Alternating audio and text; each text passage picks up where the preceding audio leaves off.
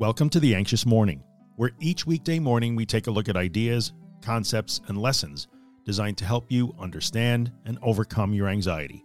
For more information, visit us at theanxiousmorning.com.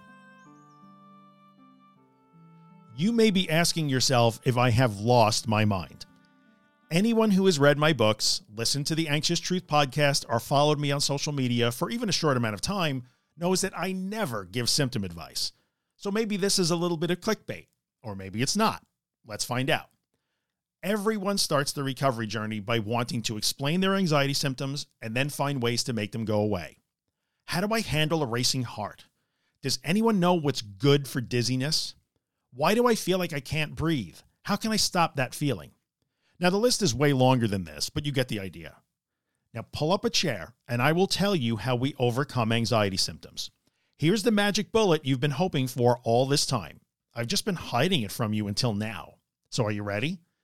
We overcome anxiety symptoms by not trying to overcome them. You're welcome. Okay, I'm being a little bit silly, but that really is what it comes down to. Now let me flesh that out a little bit. Here's the sequence of events that we are after when it comes to making our symptoms go away. One, first, we learn to see them differently. Now, I know that you want to insist that your symptoms are horrible and unbearable and that you must run from them because they feel so scary. But step one in making them go away is to recognize that this insistence is not helping at all. It's hurting.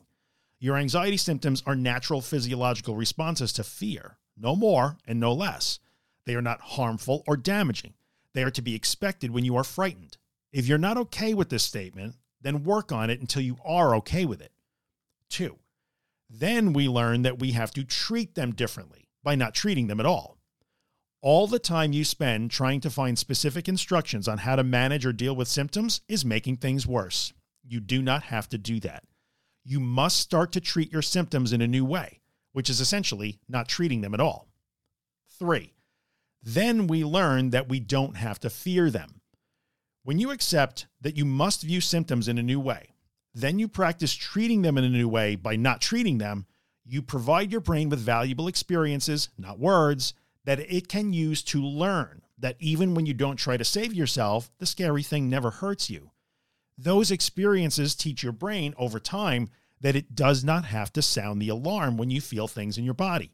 You learn that you do not have to fear your symptoms. Now, here's the part you're waiting for. Step four. Then they go away. This is the last step, but it is not a step you take. It's just a happy byproduct of taking the first three steps described above. I cannot stress this enough.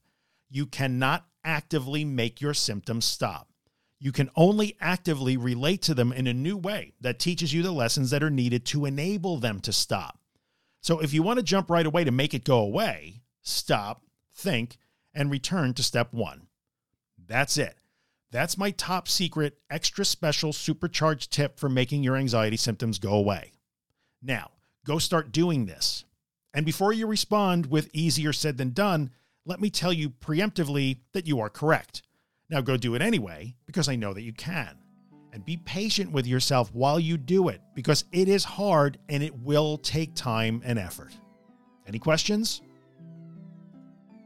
If you're enjoying The Anxious Morning and you'd like to get a copy of the podcast delivered into your email inbox every morning, visit theanxiousmorning.email and subscribe to the newsletter.